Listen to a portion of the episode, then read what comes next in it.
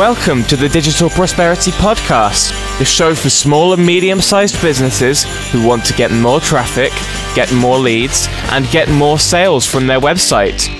So, if you want to improve your business strategy, stay up to date with the latest sales and marketing technology, and learn specific marketing techniques that can keep your business ahead of the pack, then this is the show for you as the JDR Group brings you ideas, motivation, and inspiration to help you attract ideal clients and customers.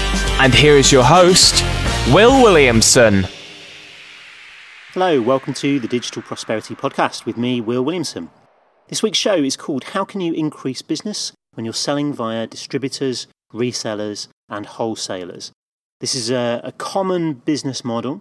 I was with a, a, client yesterday who rely on sales via distributors, and this is a, a challenge we've come across over the years many, many times. Now, if other people are selling your products for you, this can be a really good model because if you find just a few good accounts, it can lead to years and years of high revenue your resellers, your distributors, your wholesalers, they deal with all of the marketing, all of the questions that people get, uh, all of the customer service. They deal with all the invoicing, the deliveries, they deal with all the marketing, and you just provide the product to them. And as long as you do a good service and you provide a good product, then you should be able to rely on years and years and years of good income from, as I say, just a few good accounts. However, the challenge is you're not dealing with the end customer. You're not in charge of the selling. You're not in control of how your products are marketed and sold to the end user. It effectively means that you're reliant on someone else to do your selling for you. Now, that's great as long as it's going well, but if sales drop, then you have a problem, and it can be harder in this type of business model to grow your company. So, what can you do to increase your business if you have this type of business model? Well, firstly, let's start by taking a look at the products themselves that you sell. That's always the starting point, in my view. Can you add new lines? Can you uh, develop existing lines to make your products more attractive? Ultimately, the reason why your distributors may not be selling as much as you would like them to might be that other competitive products are more attractive or appear more attractive to their end user. And they want to retain their customers. So if other people choose competitive products over yours, they're not going to complain either way they make the sale. So if you have a better product, you should get better sales. But also, it could be that your distributors make better margins selling your competitors' products. So if your sales drop via resellers, distributors, wholesalers, where you've always enjoyed good sales previously, it's really important to spend time with your customer trying to understand why that's happened, you might want to invest in market research to the end user to understand the perceptions of your products and understand why people are choosing competitive products if that is what is happening. So I would always start there. Now, another thing that you can do is to look to simply open new accounts. If you have let's say 30 resellers and distributors and that accounts for all your revenue and if their revenue drops because they are not selling as much as you would like or you know it's just static and you want to grow then simply go to 35, 40, 50 accounts. So have a look for the accounts that you haven't opened that uh, you may well be able to open. And this could mean uh, looking at different regions, different locations, or it could mean being creative. Just like if you take the um, coffee brands like Costa and Starbucks, they are not just selling via their retail stores now, they're in other people's stores, they're in garages, they're in uh, theatres even. They've got concessions in several different places. They've found other places where they can sell their products. So open new accounts. Now, that uh, may be not possible. You might have a fairly high saturation level in your customers. So, one thing you want to do is to provide marketing support to your distributors, to provide content that they can use to help market and sell your products. For example, you might want to produce a database of all of your products with the, prices, descriptions, the part numbers, an image file, so that if any of your distributors or your resellers want to sell the products online via e commerce, you can simply send them this database file and they can just upload it to their websites and make it really easy for them to be able to sell your products online. Other content could include technical data sheets. You might want to invest in video that promotes the products, that makes it easy for them to embed or share those videos to promote the products themselves.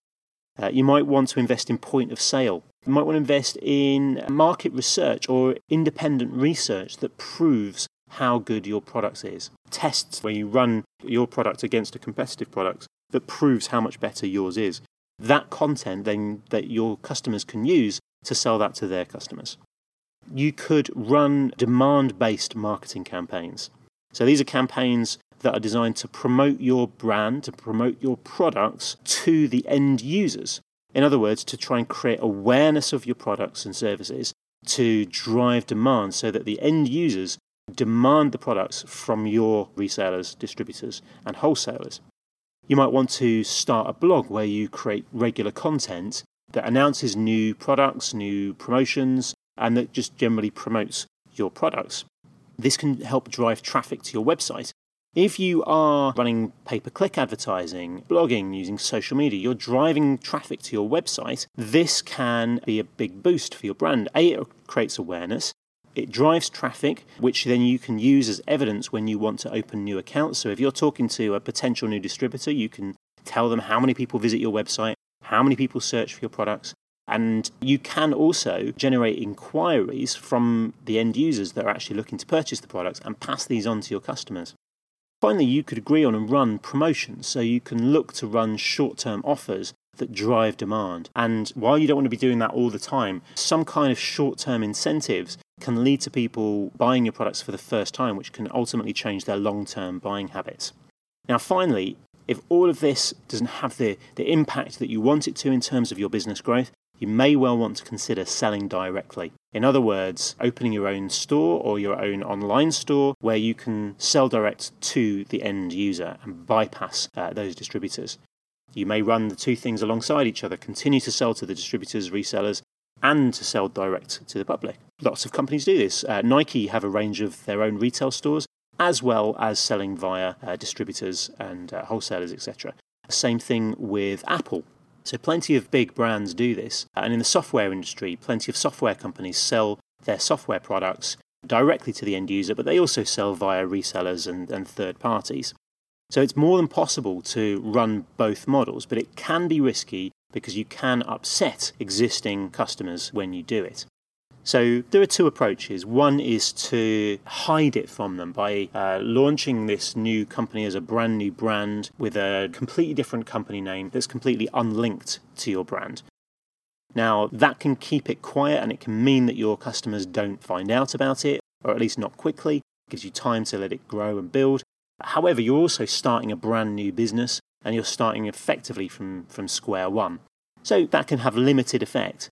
The other approach is to actually start selling directly via your main company website, in which case it will be there for everyone to see, and you'll need to tell your customers that that's what you're doing. Now, a couple of ways to minimize the potential risk there are to only sell in regions which are not covered by your distributors or wholesalers.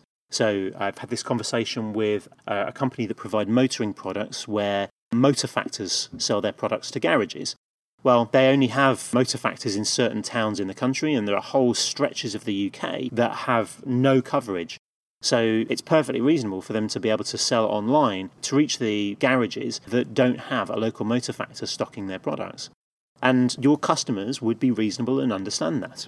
The other thing is that customers would get unhappy were you to undercut them. So if you communicate that you're not going to undercut them, you're going to sell at the same price that you recommend they sell at, then you can minimize the resistance uh, to you taking this approach. So it can be risky, but it, there's also a big, big upside if you can get it to work well and you can take a bit more control over the sales of your products. So, in conclusion, you can open new accounts, you can drive demand, and you can invest in content that your customers can then use. You can cut out the middleman and you can sell direct, and you can run offers and promotions. Now, if you'd like to know more about offers and promotions, we have a free resource which you can download directly from our website. If you go to jdrgroup.co.uk, go to the resources tab on the top, and go down to free guides, you'll see the ultimate guide to special offers and promotions. You can download this for free, and it covers everything you need to know about running offers and promotions uh, via your website that can help drive demand and drive sales and generate leads. So I hope that's been useful. I'm Will Williamson. I look forward to speaking to you very soon.